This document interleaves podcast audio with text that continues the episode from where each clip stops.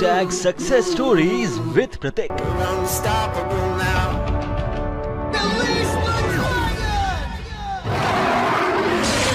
okay Naman so first time आपके पास ये आइडिया कब आया कि आपको ये काम करना चाहिए या आपको अपनी हॉबी फॉलो करनी चाहिए? Whatever you name it ये मेरे साथ हुआ था। एक दिन मैं स्कूल में था तो मेरे पास एक दोस्त है मेरी वो आई तो अपने बारे में कुछ बताने लगी। एक्चुअली उसका ब्रेकअप हुआ था। ओके तो वो आके मेरे साथ शेयर करने लगी।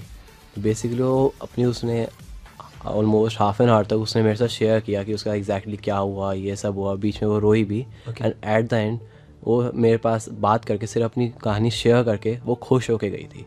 शी वॉज़ लाइक मेरा मन हल्का हो गया अब मेरी सारी मन की भड़ास निकल गई। मैं कहा एक आदमी से इतना इम्पैक्ट कर सकता है ये बस सिर्फ़ सुनना किसी को तो क्यों ना इसको थोड़े बड़े लेवल पे किया जाए।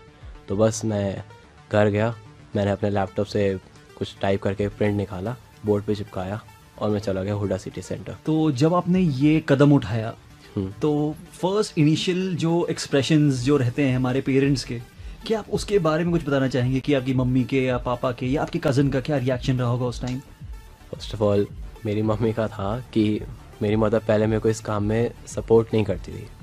पर फिर जब उन्होंने दो तीन दिन देखा कि मेरे पर रिस्पॉन्स अच्छा आ रहा है तो वो मेरे थोड़े सपोर्ट में हो गए तब उन्हें रियलाइज़ हुआ कि हाँ काम ये सही कर रहा है। तो बस बाकी मेरी सिस्टर्स का भी यही था कि पहले वो सपोर्टिव नहीं थी पर जब उनको अच्छे से समझ आया को एग्जैक्ट मीनिंग पता चला कि मैं क्या कर रहा हूँ और रिस्पॉन्स देखा उन्होंने कि अच्छा आ रहा है। लोग अप्रिशिएट कर रहे हैं बल्कि मेरी उम्र की नहीं मेरे से बड़े लोग अप्रिशिएट कर रहे हैं।